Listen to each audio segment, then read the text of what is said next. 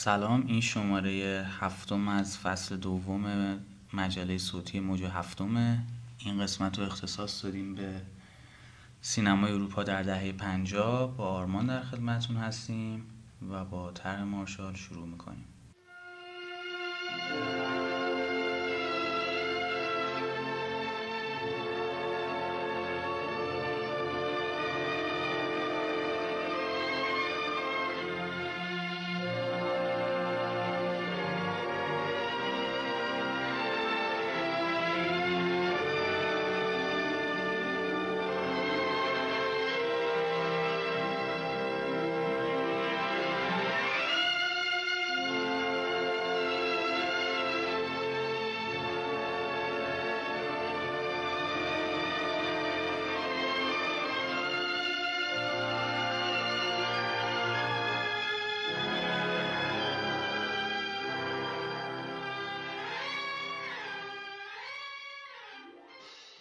خب آرما شروع کنیم. با سینمای اروپا در دهه پنجاه. آره امروز سیاوش هم نیست یه ذره بی سرپرست شدیم. آره، ولی خب خالیه. با مزه است تنوع. ما یه ذره فرق می‌کنه با شما قبلیمون چون که شما قبلی خب ما صرفا راجع به آمریکا که صحبت کردیم خیلی بحثای بیرون از سینما داشتیم و یه ذره یعنی از اونجا رسیدیم به سینما. اما اگه بخوایم انقدر جزئی و دقیق راجع به اروپا صحبت کنم من باید هر کشور یه شماره بدیم. یعنی ایتالیا خودش فرانسه خودش سوئد دانمارک روسیه خیلی شماره زیاد میشه. بیشتر تمرکزمون امروز خیلی سینمایی تر صحبت می‌کنیم. خیلی سریع از مسائل بیرونی رد میشیم میایم دوباره توی قصه های سینما. بیشتر راجع به کارگردان های مهم اون دهه صحبت می‌کنیم توی این کشورها. و آره دیگه اینجوری میریم جلو.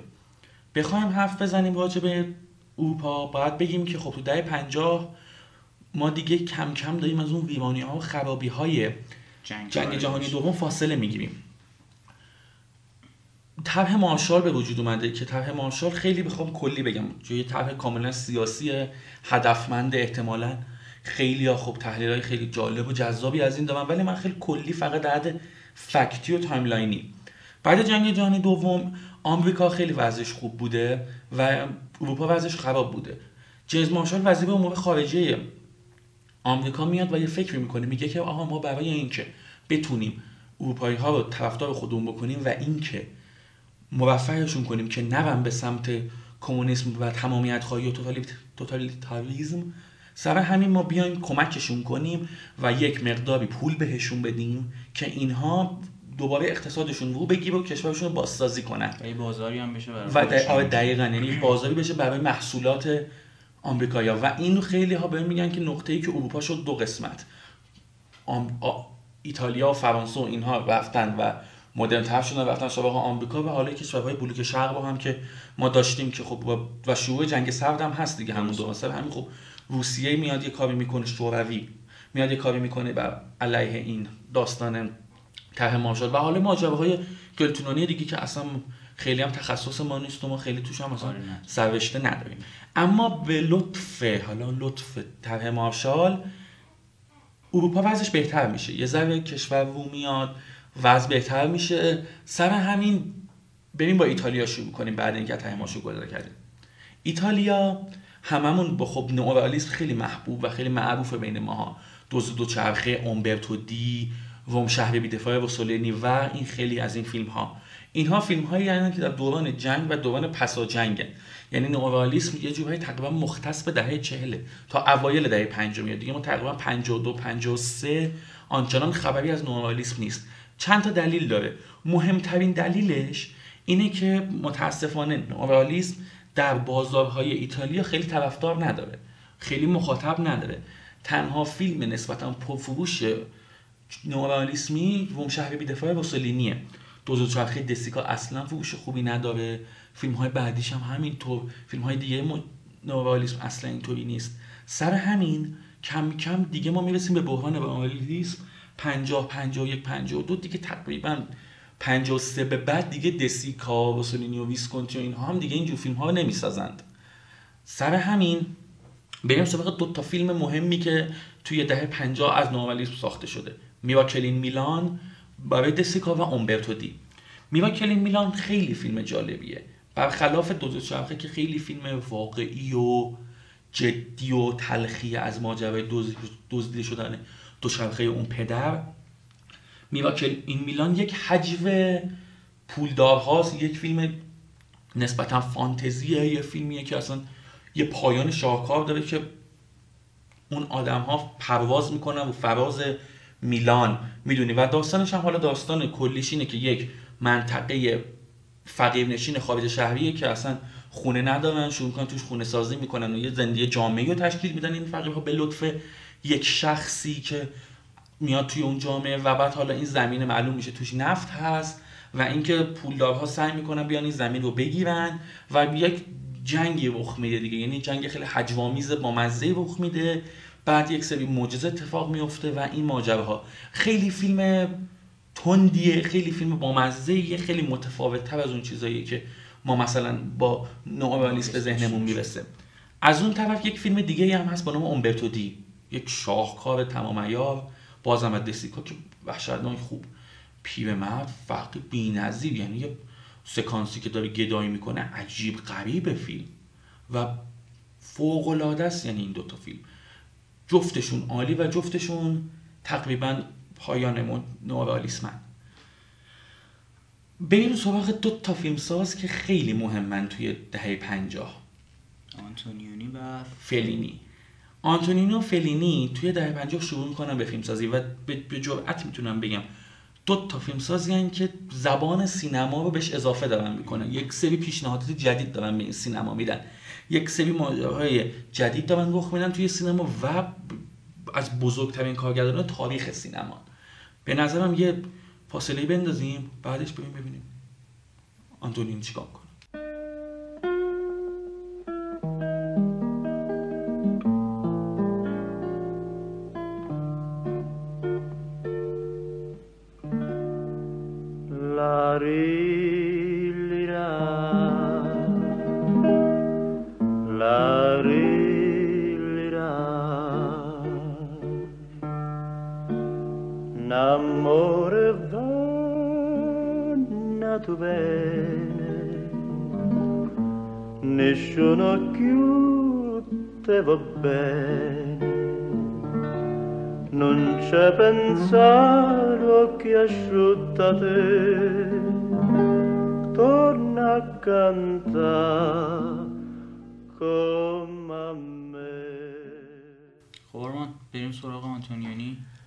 آره آنتونیونی یکی از فیلمسازی محبوب من آنتونیونی یعنی فصل قبلی من واجبه به لواب دیگه خیلی صحبت کردم. به لواب عجیب قبیب فیلم مهم و محبوب من تو تاریخ و خیلی خیلی آنتونیونی. به نظر من آدم ویژه و وحشتناک بزرگیه.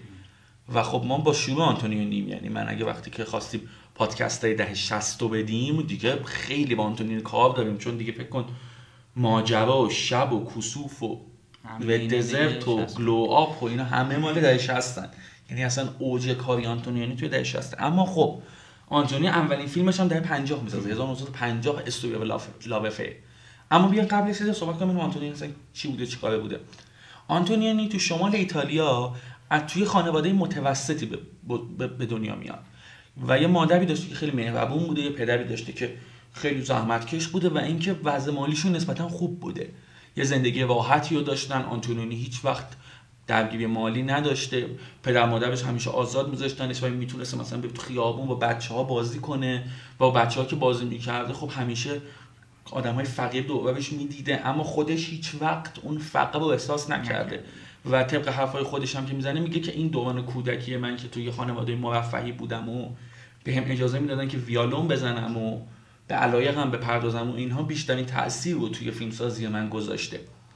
اینکه این آدم خیلی زندگی اینجوری موفقی داشته یه خاصیت داشته. این بوده که همیشه می‌تونست از بیرون به قضیه نگاه کنه. می‌دونی؟ یعنی می‌تونست بشینه کنار یه راحتی داشته یه آسایش خاطری داشته و می‌تونسته به مسائل نگاه کنه. خیلی درگیر می‌تونسته نشه. خیلی می‌تونسته بیشتر مشاهده گر باشه و این توی فیلمهاش خیلی هست. و میاد میره و اولش اقتصاد می‌خونه توی دانشگاه و همزمان برای یک روزنامه محلی هم نقد می نوشت در سینما. بعد یه مدتی تصمیم می‌گیره که بیاد و اصلا کلا بیاد حرفشو بکنه سینما. سر همین تو سال 39 مهاجرت می‌کنه به روم. وقتی که توی روم میاد تو مجله سینما شروع می‌کنه نقد نوشتن و همینطور بعد فیلم میره. وقتی که همینجوری که دم این کارو می‌کنه تا یه مدتی میاد و اولین کاری که می‌کنه فیلم نام نویسیه میاد و فیلم نویسی پایلت ریترنز روسولینی توی اون گروه کمک می‌کنه.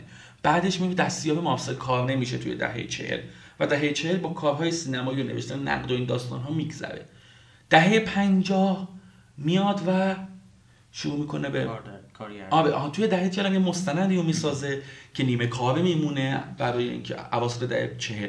نیمه کاره میمونه و این داستان ها و خیلی هم خب اون دوره دوره بوده که ترجمه هم مترجم هم بوده. خیلی متن فرانسوی به ایتالیایی ترجمه می‌کرد و از اون کسب درآمد می‌کرده توی دهه پنجاه میاد و اولین فیلمش رو می‌سازه به نام استوریا و لاوفر یک قصه رومنس خیلی عجیب و غریب یعنی یه درام خیلی جذاب و این اولین فیلم آنتونیونی دقیقا شروع اون یعنی برای ما نشانه های اون سینمای آنتونیونی رو داره. قصه قصه دیگه از قشب فقیر جامعه نیست. میریم سراغ انسان های موفقتر شخصیت های موفقتر و یک خیانتی رو ما شاهدیم. ما می‌بینیم مثلا لاس لاسکالا رو می‌بینیم که اون اپرا هاوس معروف ایتالیا رو می‌بینیم توی فیلم. و قصه خیانت رو داریم و قصه یکی از چیز میاد. یعنی بر اساس الهام گرفته شده از پستچی دوبار زنگ می‌زند جیمز امکان کینه. که یک رمان خیلی معروف آمریکاییه. خب اون دوربین عجیب و غریب آنتونیونیو ما برای اولین بار شاهدش هستیم. اون تصاویر اون دوربینی که کنشگر واکنش نشون میده به اتفاقات لزوما قرار نیست قصه و روایت رو پیگیری کنه و دنبال کنه. pan های عجیب و غریب اون ایده های بصری جذابی که ما از آنتونیونی سراغ داریم و به خاطرش انقدر آنتونیونیو میپرستیم و دوستش داریم و برای اولین بار شاهدش هستیم. توی دهه پنجاه ما مداوم با اینا یعنی سرگرمیم دیگه. ما این فیلم های آنتونیونی جلو میره اما دو تا فیلم آنتونیونی هست که من به نظرم خیلی شاخصن توی این دهه. گرفرندز سال 55 و الیگویدو یا کرای و همون فریاد آنتونی گرفرندز برای من خیلی فیلم ویژه‌ایه. داستان یک گروه دوستی زنانیه که با هم دوستن و حالا ماجراهایی دارن دیگه. و یک گروه مثلا 8 9 نفره آدم رو ما دنبال می‌کنیم از قشر نسبتا موفق و کسایی که بعدشون خوبه با هم روابطشون می‌بینیم که چقدر انسان ها پیچیدن و شخصیت های جذاب. یعنی تو هر کدوم از این شخصیت ها چیزی که برای من خیلی ویژه است اینه که همشون آدمن و همشون کارایی که می‌کنن دلیل داره. تو می‌تونی حس کنی. تو می‌تونی بفهمی چیان. حتی ناراحتن. حتی جاهایی که نارو می‌زنن. و عجیب و قریب فیلمیه که پر از روابط پیچیده است. یه شخصیت داره ننه که نقاشه یه غنی بی‌نظیر این آدم. این آدم انقدر اصلا خیلی خیلی فیلم وحشتناک بی‌نظیریه. و یه سکانس مرگ داره. اصلا میشه مرد واسه اون سکانس. یعنی یه های انگل می‌گیره از بالا که دو نفر دارن یه برانکاردیوم با پاچو سفید می‌برن. و بعد یه کات می‌زنه یه پلیسی میاد و این کت این زنه رو جمع می‌کنه. همین. خیلی خیلی فیلم خوبیه خیلی. و اصلا عجیب و غریب یعنی من خیلی کم فیلم دیدم که انقدر انسان ها روابطشون دقیق و درست و جذاب و اصلا و دیالوگ ها یعنی یه سری دیالوگ روزمره داره که این دیالوگ ها خیلی شخصیت سازن یعنی تو می‌بینی که توی ظاهرش چیزی نیستن. هم حرف زدن معمولی هن. ولی می‌فهمی که چقدر این حرف زدن معمولی مهمه. چقدر از دل این حرفا چیزهای مهمی در میاد. چقدر شخصیت ها خودشونو لای حرفاشون نشون میدن یا نمیدن. چندین و چند سکانس بی‌نظیر داره یه سکانس داره که اون شخصیت اگه اسمش رو درست بگم سلیا هم دختری زنی که میاد و به اون شهر میاد که اون مغازه لباس فروشی رو درست کنه و مدیریتش کنه برمیگرده به محله کودکیش. عجیب قریب سکانسیه. خیلی خیلی. و بعدش هم که فریاد. خیلی فیلم خوبیه. فریاد خیلی فیلم خوبیه. یعنی اصلا عجب آدم خوبیه این. آره آدم خوب مثلا آدم جالبیه شخصیته. خب هم شخصیت سازی اون فیلم خیلی قشنگه. هم چیزی که منو توی ایلگیردو خیلی جذب کرد نشون دادن احساسات درونی یه آدم و تصمیمایی که در قبال اون می‌گیره. علاوه حالا سیر داستانی فیلم و حالا اون برگشتش به دوباره به همون جایی که بود و اون پایان عجیب و غریبی که داشت. خیلی خیلی فیلم خوبیه. چند تا جا داره که من خیلی دوستش دارم یعنی اصلا شخصی. یه دونه جا هست که اوایل فیلمه که آلدو میره و زنش رو ببره ایرما رو ببره که براش اون کمربنده رو بخره. و بعد ایرما میاد بیرون از اون مغازه و یه کاتی داره که این دوتا وایسادن توی جاده درخت های خیلی نزار و یه بوسه رو دارن و بعدش ایرمان میگه که من دیگه میرم و میره. و دوربین میمونه روی آلدو و بعد با آلدو پم می‌کنه. خیلی خیلی حرکت دوربین جالبیه و جذابیه واسه من. از اون لحظه های سنفیلیه که من خیلی دوستش دارم.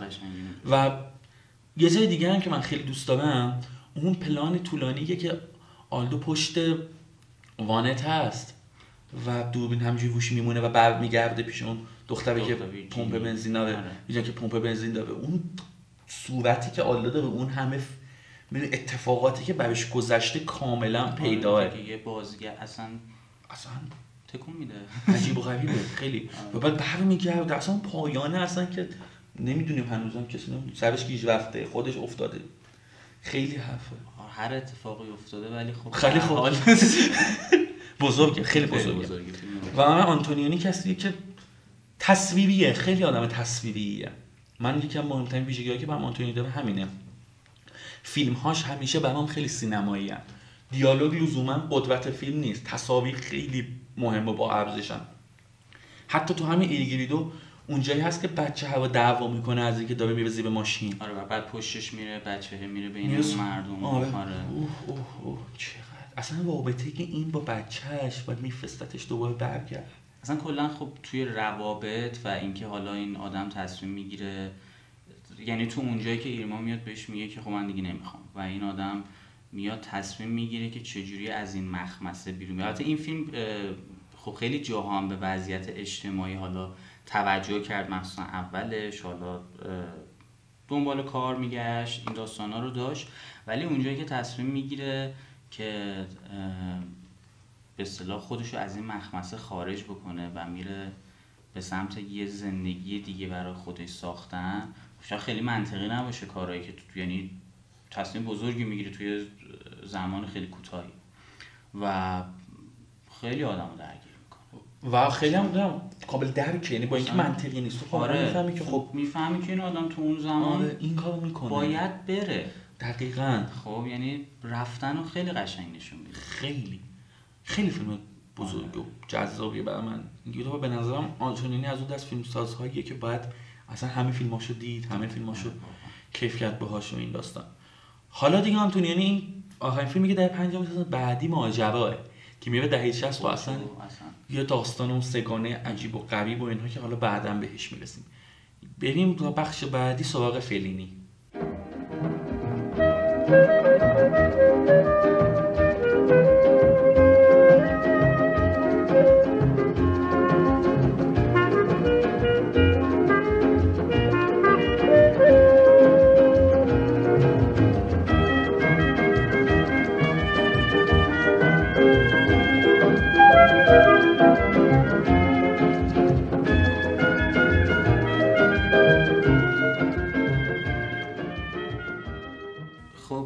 ایتالیا ادامه میدیم با فلینی. فلینی. عجب انسانی یعنی یکی از بزرگترین آدمایی که تا حالا پشت دوربین دلش خواسته فیلم بسازه.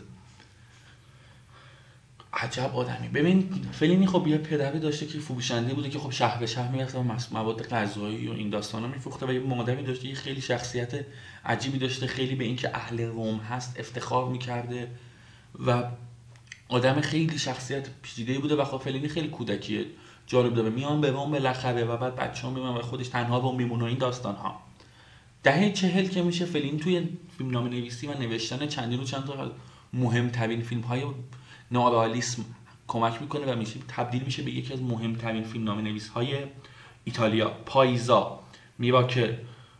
روم شهر بی دفاع همه اینها رو فلینی توی فیلم نام نویسی کمک کرده. زیادی فیلم و فیلم نام نویسی و قهار. نامزد اسکار میشه واسه روم شهر بی دفاع برای بهترین فیلم نامه. و دهه 50 شروع می‌کنه به فیلم سازی یکی از بزرگترین کارنامه هایی که یک فیلم ساز بتونه داشته باشه فلینی داره. دهه های مختلف شاهکار ساخته. ما هممون هشت و نیم و life life sweet و آمارکورد اینا رو می‌شناسیم. اما برای من یکی از جذابترین فیلم های فلینی ولگرد ها ولگرد ها واجبه. چند تا جوونه واقعا آتل و باطله. که تو شهرن همیشه میپلکن و ولگردی می‌کنن و میچرخن و یکیشون ازدواج می‌کنه با خواهر یکیشون بعد خیانت می‌کنه و این داستان ها بعد کلا سر گوشش میجنبه چون پسریه که نمی‌تونه. و عجیب فیلمیه. من اصولا خیلی فیلم هایی که راجب گروه های دوستی جوون هاست خیلی برام فیلم مهمیه.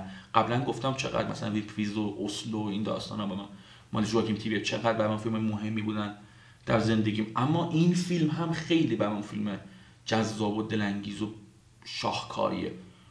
چندین جا جا مثلا شروع فیلم. توی یک باری توی کافه و یه مسابقه برگزار میشه.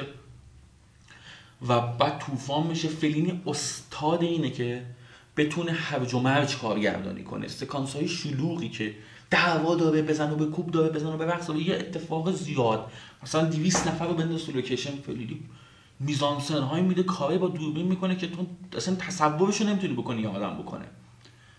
عجیب عجیب آدم اون فیلم ولگرد ها آدم های عجیبی توش و آدم های وحشتناکی توش داره. شخصیت های جوونی که هنوز آماده نیستن با زندگی کنار بیان هنوز دوست دارن بازی کنم بپرن این ور اون و یه پایان اونم یه پایان خیلی خوب داره که سوار قطار میشه و یکیشون جدا میشه از اون شهر میره گفتم اون تا قطار پایان برگردم سراغ آنتونینی. همون گرفرنز لامیچ اونم پایانش خیلی خوبه چون اونم شخصیت رو قطار میشه و اونجا تر می‌کنه و میره روم می میلان. عجیب فیلمیه. اون پایان. چون یه پایان خیلی پر از ابهامی داره که ما نمی‌دونیم دقیقا این دو نفر همو دیدن یا ندیدن. خیلی خیلی خیلی. اونم یادم رفت بگیم اینجا باید بگیم اینجا. و آره برگردیم فلینی. ولگرد ها می‌سازه و بعد یه فیلمی داره حالا به نام سویندل که راجع به یک سری کلاهبرداره که این کلاهبردارها یک شخصیت اصلی که دیگه میان سال شده و یه سری نمی‌خواد این کلاهبرداری بکنه. چون کلاهبرداری خب جوون ها دارن می‌کنه این خورده پای دزد خورده پای و میره زندان یک دختری داره. اونم فیلم عجیب غریب وحشتناک خوبیه. چون یه سکانس داره که خب اینا توی یه قامت کشیش و میرن و از خانواده های فقیر و خب کشاورز های بیپول دزدی می‌کنن. سرشون کلاه می‌زنن چون میگن که بهشون که تو زمینتون گنجه. این گنجه با ما در و در میمونه. از ازش حالا یه داستان این این دارن. یه سکانسی داره که داره با یک دختره که معلوله صحبت می‌کنه. این شخصیت کلاهبرداری که دیگه خسته شده از این کار. عجب سکانسیه. عجب دیالوگایی داره. عجب اصلا مکالمه خیلی جالب و پایان بی‌نظیر.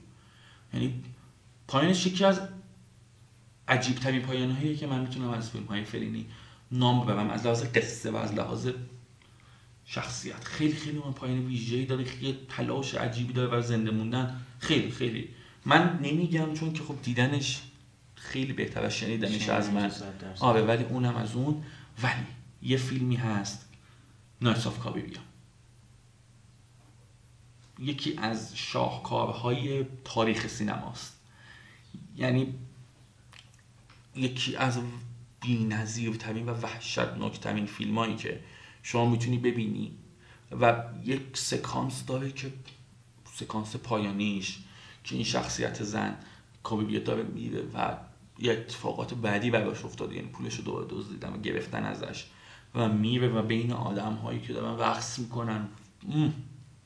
اصلا نمیده اون سکانس سینماه. یعنی یک به من اصلا بگن چه شد که مثلا چرا از سینما خوشت میاد؟ اون سکانس رو حتما اون سکانس رو حتما بهش نشون میدم. میگن بیا خب یه همچین چیزی فلینی واقعا کسیه که پلان به پلان سینماییه.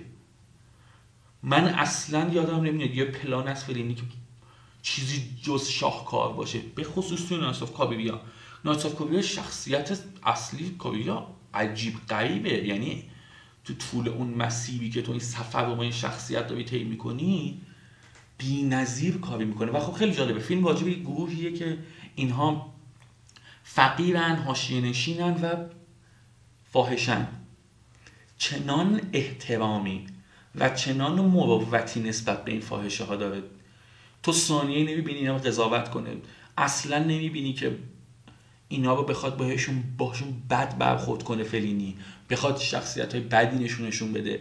بخواد آدم های پایین دستی نشونشون بده. من خیلی کم دیدم فیلمی بتونه انقدر خوب یه قشر ضعیف جامعه رو نشون بده بدون اینکه سیاه نمایی کنه بدون اینکه نسبت به یعنی خب تو یه وقتی نگاش می‌کنی حال بدی پیدا کنی نسبت به اینکه من دارم اینا می‌بینم. خیلی سخته و یعنی احترام کامل. تو هیچ جایی از فیلم نیستش که این شخصیت ها رو در حال پول گرفتن ببینی یا در حال اینکه مثلا دارن میرن و ما مشتریشون خوش بگذرونن ببینی. همیشه مثلا داری رابطه هاشون رو با هم میسنجی. توی خیابون در حال دعوا کردن در حال حرف زدن در حال رقصیدن میبینیشون.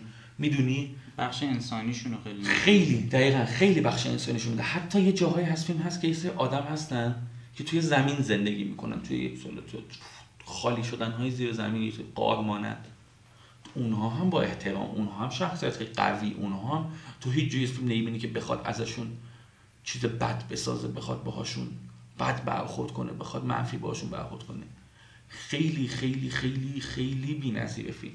من همینجوری می‌تونم سکانس نام ببرم از فیلم. همون جایی که می‌بینن اون مراسم مذهبی بزرگی رو که توی شهرشون اتفاق میفته و می‌بینن اون کلیسای بزرگ و اون حالاتی که به کابی بیا دست میده و عرفانی و جو میگیرتش. اوه اوه وای وای. چه فیلمی چه فیلمیه. نه آخر اصلا اگر دیدیدش که می‌دونین من چرا اینقدر هیجان زدم. اگر ندیدینش ببینینش که چقدر این سینما چقدر هنر بزرگیه. چقدر چیزیه که شبیه هیچ چیز دیگه ای نیست. میگن که مثلا خیلی وقت حرف از این میشه مثلا سینما با نقاشی با موسیقی با تئاتر اینا میگن مثلا ترکیب میشه عجیب میشه این داستان. با دیدن فیلم های فلینی همه اینا یادتون میره. اصلا نمی‌تونید سینما با چیز دیگه مقایسه کنید. می‌فهمید که هنر سینما و سینما به عنوان یک مدیوم هنری اصلا چیه؟ انسان وحشتناک بزرگیه به نظر من. اصلا باید اجباری شه دیدنش تو فیلماش تو دنیا برای آدما. یعنی همه باید ببینن تا بفهمن که چه خبر. حالا انشالله ما چیکار می‌تونیم بکنیم؟ حالا می‌خوام ایتالیا رو سریع جمع بندی کنم. برم سراغ دسیکا ویسکونتی و روسولینی که اینها سه کارگردانی که نوآلیسم خیلی محبوب و خیلی مشهورن. بگیم که دارن تو دهه 50 چیکار می‌کنن. خیلی چیز ازشون بچیم چون من می‌خواستم خب تمرکزم روی کارگردان باشه که اون دهه های 50 تازه دارن ظهور پیدا می‌کنن. آره. دسیکا با ساختن و اومبرتو دی دیگه یه ذره تو دهه 50 افول داره. میره سراغ ساختن فیلم های تجاری تر میره ترمینال استیشن رو می‌سازه با بازی مونتگومری کلیف توی آمریکا. میاد شروع می‌کنه با همکاری با سوفیا لورن و یک کوچولو از کیفیتش کم میشه. یعنی دیگه فیلمهاش به ماندگاری فیلم های دهه چهلش نیست.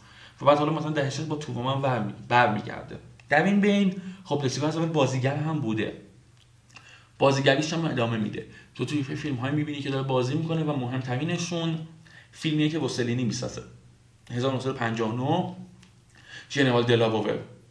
یه فیلم جنگی و درام با بازی درخشان دسیکا که خیلی خوب بازی می‌کنه تو اون فیلم. کلا اصلا بازیگر خیلی خوبی بوده دسیکا. خیلی خیلی بازیگر خوبی بود و بعد توی اون دوران خب ما همونطور که دسیکا بعد میشیم می‌رسیم به ویسکونتی ویسکونتی توی دهه چهل چهلی که مهمترین فیلمایی که داره زمین میلرزده که خیلی اصلا اونم فیلم بزرگیه. توی دهه 50 بیشتر تمرکزش رو می‌ذاره روی اپرا. و چندین و چند تا اپرا توی لاسکالا می‌بره. و, و همینطور چند تا هم توی Royal Opera House لندن اجرا می‌کنه. ولی خب توی دهه دو تا فیلم می‌سازه. سنسو و White Nights.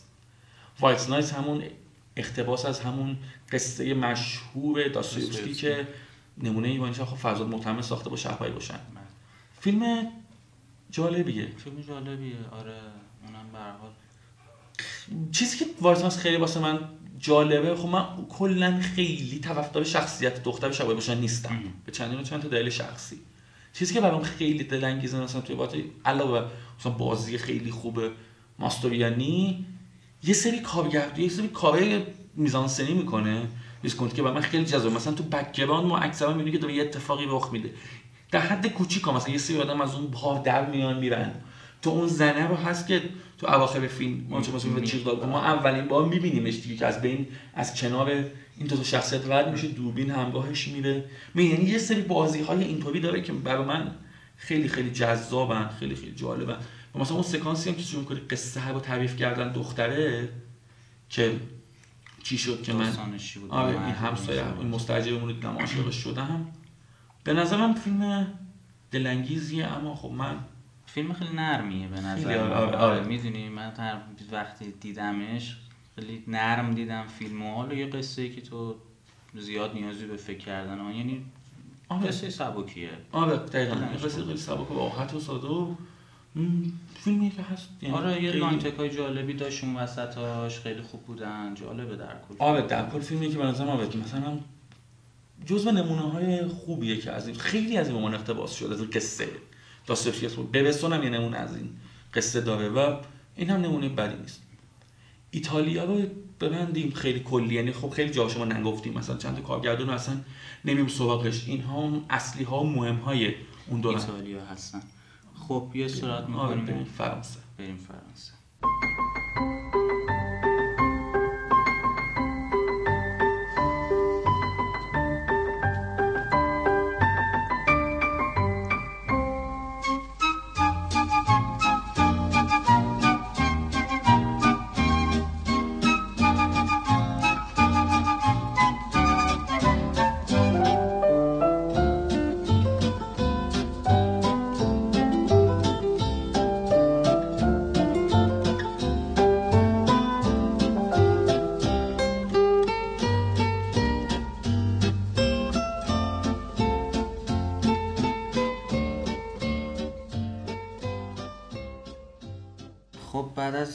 یه بررسی کلی ایتالیا میریم سراغ فرانسه. فرانسه خیلی بزرگه از لحاظ آره، اینکه بخوایم به موضوع سه چهار تا پاد چیز می‌خواد. آره دقیقا بخوایم به هر کارگردانش رو ایشالله بدیم ایشالله بتونیم ما تو این پرونده کارگردانی که میدیم آره باید چهار پنج تاشون رو واقعا بررسی کامل بیشتر. خیلی بیشتر چهار پنج تا. ما باید واسه خیلی هاشون پادکست جدا بدیم. سر همین بیا خیلی کلی بگیم آره که خیلی کلی آره. بگیم یه چیزی بگیم که اصلا چه چه, وز... چه مسیری رو طی می‌کنه سنای فرانسه و بعد حالا یه کوچولو کوچولو به هر فیلمساز هم یه گویزی بزنیم. بعد از جنگ جهانی دوم سینمای فرانسه خیلی وضعش خوب نیست. اکثر تجهیزاتی که داشتن توی جنگ از بین رفته و خراب شده و آدمهایی هم که کار سینما می‌کردن اکثرشون یا رفتن یا دیگه حال و حوصله ندارن و این داستان ها و خب یه بحرانیه داره سینمای فرانسه. و برای اینکه این بحران رو بتونن هندل کنن یه مرکزی رو درست می‌کنه سینمای فرانسه دولت فرانسه به نام CNC مرکز ملی فیلم. کتاب امروز هم پابرجاست و خیلی اصلا وزنه مهمیه برای سینمای فرانسه. مرکز ملی ملی فیلم بودجهش رو هم که از چیز می‌گیره از خود صنعت سینما می‌گیره. فکر کنم الان تقریبا 10 درصد بلیت هر فیلم برای CNC. آره برای CNC خب CNC تشکیل میشه به وجود میاد. از یه طرف دیگه ای یه لایحه‌ای تصویب میشه توی فرانسه که این و این لایحه لایحه این بوده که و سینماهایی که توی فرانسه هستن چهار هفته در سال فقط فیلم های فرانسوی پخش کنند. که بعد این توی سال 1949 از چهار هفته میشه پنج هفته. که اینا فقط فیلم های فرانسوی پخش که خب این سیطره هالیوود و این فیلم های هالیوودی و بازار خیلی خوب فیلم یه ذره به سینمای ملی هم کمک کنن دیگه برن از یه طرف دیگه یه توافقی بین ایتالیا و فرانسه برقرار میشه که به تولیدات مشترک فرانسه و ایتالیا یک سری تسهیلات میدن توی فرانسه. و خب این کمک بازم می‌کنه به رونق پیدا کردن اقتصاد سینمای فرانسه و اینکه خب این قرارداد بین ایتالیا و فرانسه سنت کیفیت رو خیلی support می‌کنه. حالا سنت کیفیت چیه؟ سنت کیفیت یک سری فیلمن که توافقشون میگه فیلم های بابایی میگه cinéma de papa یعنی فیلم هایی که اصلا مال باباهان. و فیلم هایی که خیلی stylize ن خیلی کم ریسکن تمرکز به شدت روی ساخته به جای اینکه به ابداع و دسترسی به فیلم های جدید و روش های جدید فیلم سازی باشه. افراد محدودی دارن توی اون اون کار می‌کنن توی اون صنعت کار می‌کنن که امتحانشون رو پس دادن. معمولا کسایی که بخوان اونجا فیلم بسازن یک دوره طولانی و دستیار کارگردان بودن و اکثر کسایی که مثلا فیلم اولی بودن توی اون دوران دهه 50 کسایی بودن که مثلا 40 سالشون شده. خیلی مسیری رو طی کردن. بازیگرهای محدودی دارن و تمرکز خیلی به روی اقتباس ادبیه تا اینکه بخواد فیلم های اوریجینال کار کنن. خب این سنت کیفیته. خیلی مورد اقبال نیست.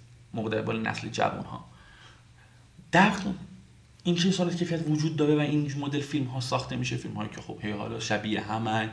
خیلی ابداع ندارن خیلی innovative نیستن چیز جدیدی ارائه نمیدن. یک چیز جدیدی به وجود میاد یک افراد جدیدی رو به نام cinephile. cinephile ها جوان هایی که به شدت عشق سینما تاریخ سینما بلدن ولی خب آماتورن تجربه کاری این ندارن. این آدم های عشق سینما تبدیل میشن به یک شمایل و میشن به یک آیکون توی اون صحنه فرهنگی فرانسه دوران دهه 50 به شدت مثلا تو تو کافه مختلف پیداشون می‌کنی و آدم مهمی و از بین همین cinephile ها خیلیشون بعدا میشن فیلمساز خیلیشون بعدا میشن منتقد خیلیشون کسایی که فیلم های هالیوودی و خیلی بیشتر از فیلم های فرانسوی سنت کیفیت دوست دارن هیچکاک دوست دارن نیکولاس ری دوست دارن. و اتفاقی که میفته توی دهه 50 کایه دو سینما و پوزیتیو. این دوتا مجله میشن مجلات اصلی سینمای فرانسه. به جای لکران فرانسز این دوتا میان و میشن مجلات فرانسه. اینها دیگه صحنه فیلمسازی فرانسه و عوض خواهند کرد. اینها آدم های جدیدی گودا رومر شاپول توفو. اینها همه اسمایی که من با چی میشناسمشون موجه فرانسه. دیگه اینجوری که جلو میره سنت کیفیت رو به شدت این آدم ها نقد می‌کنند به شدت باهاش مشکل دارن از اون طرف اینا کسایی که میان فیلم های هالیوود تو کاریتسون می‌بینیم که دارن نیکولاس وی مطلب می‌نویسن. توفو میاد و هیچ کاک رو به عنوان یکی از بزرگترین فیلم سازان دنیا معرفی می‌کنه. خیلی خیلی خیلی خیلی اتفاقات عجیب و جدید و جذابی میفته توی سینما. شبیه هیچ کس قبل خودشون نیستن مجنوی ها نوع فکرشون نوع حرف زدنشون نوع ادبیاتشون نوعی که به سینما نگاه می‌کنن. واقعا میشن یک دایره المعارف یک ستون با نگاه جدید با برخورد جدید. کن سال 1959 شروع رسمی فیلم هایی که ما بهشون میگیم موجنو. موجنو شاید تاثیرگذارترین جنبشی سینمایی تاریخ. ما موجنو رو بعدا باید مفصل راجع حرف بزنیم. اینجا نمی‌تونیم. اما کن سال 59 چه ما میگیم؟ فیلمی هست که نخل طلا میگه به نام بلک اوفوس توفو با 400 ضربه جایزه کارگردانی می‌گیره. هیروشیما آمار آلن ونه پخش میشه. اینها فیلم های مهمی برای تاریخ سینمای فرانسه. اینها پای گذاران بعد دو تا فیلم سابونه سرژ زیبا و پسر اموها پای گذاران سینمای موجنو فرانسه دهه 60 سینمای فرانسه دیگه اون سینمای قدیمیش نیست. موجنو و حالا پسا موجنو که گداتوف و اینا خوش می‌سازن. سینمای فرانسه برای همیشه عوض می‌کنن. اما طبق حرفایی که من تعلیم زدم خب انگاری که مثلا در 50 خیلی سینمای مرده ای داریم تو فرانسه دیگه. اصلا اینطوری نیست. سنت کیفیت وجود داره اینها باش مشکل دارن. اما فقط چند تا اسم میگم که بدون دهه 50 چقدر فیلمساز وحشتناک داریم تو فرانسه. برسون. مکس اوفولس ژاک ملویل کلوزو. شابول آنیس واردا آلن ونه همه اینها دارن تو در 50 فیلم می‌سازن. در 50 وحشتناک مهمه و برای فرانسه بزرگ. یه فاصله بندازیم. کوچولو کوچولو بریم سراغ این فیلم سازای زواجه بشون کوچولو حرف بزنیم. این باز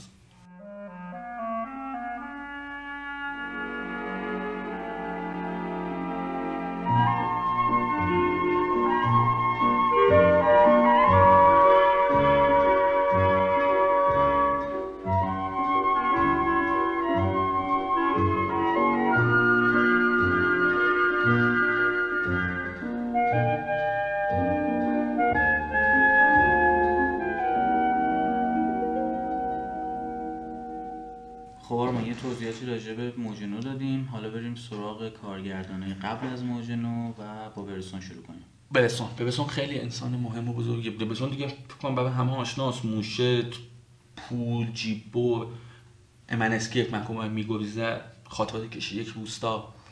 و فیلمسازیه که خیلی تاثیر گذاره در تاریخ سینما. فیلمساز محبوب خیلی هست یعنی تو لانتیموس ازش میگی ازش به عنوان بزرگترین فیلمسازی که تا حالا زندگی کرده یاد می‌کنه. و خب یه سبکی داره که شبیه هیچ کس نیست. برسون توی دهه 50 سه تا فیلم می‌سازه. خاطرات کشیش یک روستا A Man Escaped یک محکوم به مرگ میگریزد و جیب بر برسون خیلی سخت برسون یک سینمای بی آلایش واقعا یک سینمای ساده. یک سینمایی که ببین همه چیز اتفاقاتی که میفته به شدت روان به شدت روزمرن به شدت واقعا زندگی توش جریان داره و واقعی هن.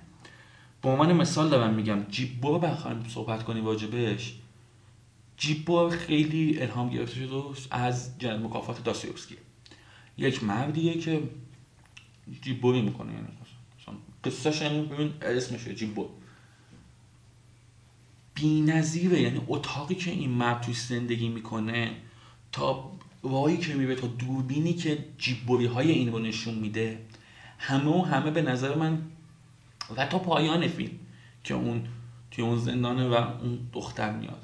رابطه که این جیبو با مادرش داره. شبیهش نیست. مثل فیلم هایی که به می‌سازه وجود نداره. کسی نمی‌تونه. ساده مینیمال. بی آلایش تو نگاه می‌کنیم این یک دوربین ثابت انسانی که وو واقعا وو داره بازی می‌کنه. یعنی من هر وقت برسون می‌بینم می‌بینم داره با صداقت کامل با من حرف می‌زنه. راست میگه همیشه آره دقیقا. و خیلی خیلی دلانگیزه یعنی برسون می دوستان پادکست جدا واجهش بدم. سر همین خیلی نمی‌خوام زیاد واجبش حرف بزنم. اما عجیب و قوی به فیلم برسون تجربه دیدنش تجربه هایی که واقعا یگانه است.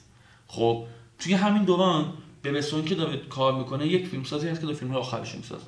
مکس فورس مواجه مکس فورس توی دوران قبل توی فصل قبلی لاوند رو بررسی کردیم. یعنی گفتیم که چه فیلمه. مکس فورس استاد حرکت دوربینه. حرکت دوربین هایی داره که بی‌نظیرن. کسی که میزانسن های شلوغ کسی که فیلم های وحشتناک خوب می‌سازه. و تو دهه 50 La Ronde رو می‌سازه Le Plaisir رو می‌سازه Earrings of Madame de رو می‌سازه و لولا مونتس رو می‌سازه. من شخص طرفدار لولا مونتس نیستم به دلیل خیلی فیلمیه که ازش دورم.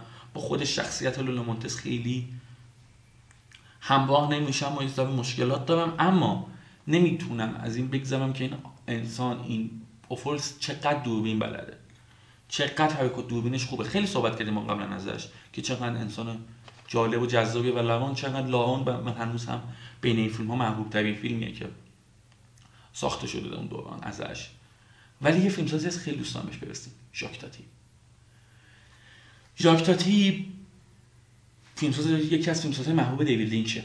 اویندرسون به شدت ازش الهام می‌گیره. برگمان میگه که تعطیلات آقای هلو فیلمیه که من هر وقت حالم بد باشه نگاش می‌کنم. شاید سالی مثلا ده بار نگاش کنم. خیلی آدم عجیبیه. یعنی یه کمدیه. ژاک تاتی mime artist بوده یعنی کسی بوده که خیلی با mime و پانتومیم کار می‌کرده میاد و توی سینما. یک مدل کمدی long shot ه. بدون تکیه بر شوخی های موقعیت. Playtime رو دیگه همین فکر کنم خیلی از محبوب و مشهورترین فیلم بشه. و اون تاتی ویل رو می‌سازه. که توی در شسته اما به شدت این آدم درک بالایی از جامعه داره. درک درستی داره از اینکه چه اتفاقاتی داره میگذره توی جامعهش که شبیهش رو من ندیدم. خیلی خیلی. و کمدی که اصلا خنده دار. یعنی یه موسیو اولو داره که شمایل خیلی دراز شق یه آدم خیلی فیزیک جالبی داره و این آدم خیلی کم حرف می‌زنه تو همه فیلم ها که این موسیو اولو خب تکرار میشه دیگه یعنی Mon Oncle هم موسیو اولو Playtime هم موسیو اولو و خیلی کم صحبت می‌کنه. توی این صحبت های این دیالوگ خیلی کم داره ولی پر هست شوخی های موقعیت. اصلا تو همون Monsieur Hulot's Holiday به تعطیلات آقای اولو این داستانش اینه که آقای تعطیلات. و این تعطیلات توی هتلیه توی آب هتل میشه گفتش دیگه. و حالا لب ساحل و با آدم های مختلف. اینقدر وقتی میاد توی اون هتل با مزدش میاد تو در باز میشه و تا این میاد داخل هتل که لابی و غذا خوبی هتل یه بادی می‌زنه همه چی میپاشه این و همه چی خراب میشه. و تا آخر فیلم یعنی همین منوار میبه جلو. همون اون اول یعنی همون وجودش و اون باد زدن کامل اتمسفر فیلم و تکلیف ما با فیلم روشن می‌کنه. ما می‌دونیم با چه آدمی طرفیم. ما می‌دونیم این قصه قرار چجوری پیش بره. اصلا اون دو غذاخوریه خیلی جالبه. یه غذاخوری دارم و یه دبی داره که این جیب جیب صدا میده. و تو این مثلا هر با که نمی‌خواد غذا بخورم صد دفعه این در باز بسته بشه و جیب جیب صدا میده دیگه. اصلا. خیلی خیلی خیلی. این ژاک هم از اون فیلم سازاییه که خیلی هم مستی به زندگی سختی داشت. چون Playtime رو که می‌سازه خب خیلی گرون بوده Playtime و اصلا فروش نمی‌کنه و خیلی مال مال باخته میشه فقیر میشه و خیلی آدم تلخ و خیلی توی تنهایی عزلت سال آخر زندگیشو میگذرونه. خیلی ناراحت کننده است و این داستان ها توی همون دهه بخوام ذره جلوتر به من راجب شابرول خیلی خود دوستم حرف بزنم. شابرول دو تا فیلم داره یعنی سرژ زیبا و پسر امها من عاشق پسر امها خیلی خیلی فیلم خوبیه. اونم یه فیلمی واجبه. یک پسری که از شهرستان میاد پاریس تا بیاد دانشگاه و میره و با پسر عمو خودش زندگی کنه. که این پسر عمو توی یه خونه خیلی شیک زندگی می‌کنه که مال عموشونه آدمیه که خیلی دور مهمونی میره خیلی دورش دوست زیاد داره خیلی آدم بخشش و زرنگیه و خب در مقابلش این پسره رو داریم که از شهرستان اومده ساده است هر روز واسه مادرش نامه می نویسه و تقابل این دنیاست. خیلی جالبه خیلی فیلم جالبه چرا؟ چون که خب فیلم شروع توی یک ترم دانشگاهیه. یعنی اگه بخوایم timeline ش رو بگیم. و طول فیلم تو می‌بینی که مدام این پسر عمویی که درس یعنی چیز بوده و بخواد وکیل شه. اونی که توی پاریس زندگی می‌کرده از قبل.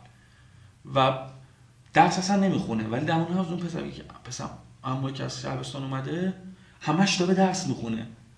تاریخ امتحانا میشه. اون که قبول میشه اینی که همش داره درس خون رد میشه. و اصلا فیلم خیلی جالبیه. یعنی اتمسفرهای وحشتناک خوبی داره. دوربین خیلی جوونی داره. یعنی از اون فیلم هاست که این شکوه نشاط جوونی و واقعا توی فرمش هم کامل دیده میشه. حرکات دوربین شخصیت های بی‌نظیر بازی های خیلی جذاب. از اون دست فیلمایی که من خیلی دوستش دارم. این گفتم مثلا واجب ولگرد که چقدر این گروه جوانان رو خوب نشون میده این فیلم هم نمونه خیلی خیلی جذابی از اینکه این گروه جوانان رو چقدر خوب و چقدر جذاب نشون میده. پایان فیلم هم خیلی جذابه چون همین که این دستشو میفته باید ببینید که اون پایان چه اتفاقاتی براش میفته و چقدر عجیب تموم میشه فیلم. و اصلا یه خیلی خیلی خیلی, خیلی درستیه. ما یه فیلمی هست که خیلی کم ازش صحبت میشه توی در پنجاه. رنوار. فیلمساز مهمیه هممون هم خیلی اصلا آدم بزرگ. که بولاف گیم این داستان ها تو ده پنج یه فیلمی داره که من خیلی دوستش دارم. به نام فنچ کنکن فیلم واجب داستان ساخته شدن مولن روژه یعنی می‌خواد بگه که و ژان گابون نقش اون کسی که می‌خواد این مولن روژ درست کنه. سال قبلش یه فیلمی داره به نام Golden Coach ژان که ادای احترامشه به commedia dell'arte اون یه فضای نمایشی و این داستانه و این فیلم هم همینطور. یعنی فیلم هم احترامی به اون سبک از entertainment مولن روژی که موسیقی و رقص و رقصنده های جذاب و یکم اروتیک اینا هم و نمایش و همه با هم تلفیق میشن و توی بار شلوغ. یعنی کلاب اون مدل اون مدلی. من خیلی فیلم رو دوست دارم چون فیلم ببین خب ژامنوال خیلی طرفدار امپرسیونیست. پدرش خب نه اینکه بزرگترین نقاش امپرسیونیست بوده. و فیلم هم هم یعنی از همین نقاش امپرسیونیسمی خیلی بهره می‌بره. ما خیلی اشاراتی به دگاس داریم توی این فیلم و ما می‌بینیم که اون کلاس های رقصش خیلی ما یادآور اون نقاشی رقص های با رقصنده های بالای دگاس میندازه و عجیب قریب فیلم خوبیه. من خیلی فیلمم دوست دارم. پایانش من خیلی دوست دارم. یه کارگردانی خیلی خوبی داره. یه سری نما ژانگابون می‌گیره که درخشانه. درخشان.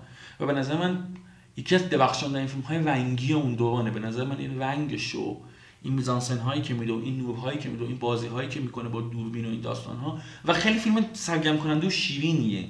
خیلی شخصیت قوی داره خیلی این یک از اون دست فیلم هایی که مثلا نمایش و راجب اون show business و این دوباره نمایش دیگه. مثلا شبیه Singin' in the Rain ی که ما توی آمریکا داریم موزیکال وحشتناک خوب جین کلی. و خیلی این فیلم هم فیلم جذاب و شیرین و دلانگیزه و من خیلی به نظرم فیلمیه که من کم می‌بینم مردم راجبش حرف بزنم و دور بیام کسای سینمایی. به نظرم اونم خیلی فیلم درخشانی و یک فیلم دیگه هم من راجبش حرف بزنم و فرانسه من Rififi. Rififi مال ژول دسنه. وی خیلی فیلم معروفیه. به عنوان یکی از قله ها و یکی از فیلم های اصلی و پایه‌گذار ژانر heist ژانر سرقته. تو این فیلم تو یک سرقتی رو داری؟ و این سرقته رو تو real time تمامش رو بدون صدا گذاری می‌بینی. یعنی از لحظه ای که اینا وارد میشن تا زمین رو می‌کنن میدزدن فقط. همش رو کامل می‌بینی. و این اتفاق که تو این ببینی این سرقت رو کامل با جزئیات و بدون موزیک یعنی اون سکوته اون دقت همه اینها تو حسش می‌کنی. تو باش درگیر میشی. کسی این کار نکرده بوده قبلا. و این میشه فیلمی که خیلی خیلی پایه‌گذار میشه الهام گیر بعدها تو می‌بینی که ژانر سرقت تبدیل میشه به یکی از ژانرهای پولساز و خیلی خیلی پرطرفدار. این فیلم خیلی خیلی تاثیرگذار و به نظر من ویفیفی هم از اون فیلمایی که دیدن داره واقعا خدا وکیلی. خیلی خیلی دیدن داره. من میگم که یه سری بخش رو مونده. سوئد مونده ایتالی انگلیس مونده. دانمارک ما به دوایر و این تو این داستان ها صحبت نکردیم. اینا ما بزنیم روسیه مونده. اینا رو بزنیم برای آره پادکست بعدی. ما یعنی شما در اصل راجع به ایتالیا و فرانسه صحبت کردیم. گروه که مهمتریناشن یعنی تاثیرگذارترین و جریان سازتریناشن توی پادکست بعدی ما تمرکز اصلیمون توی ژاپن که شاید مهمترین سینمای دهه 50 تاریخ کوبوساوا میزوگوچی و و, و اصلا نسل طلایی اصل طلایی سینما ژاپن رو داریم. و شما بعدی میایم و راجع به بقیه اینا صحبت می‌کنیم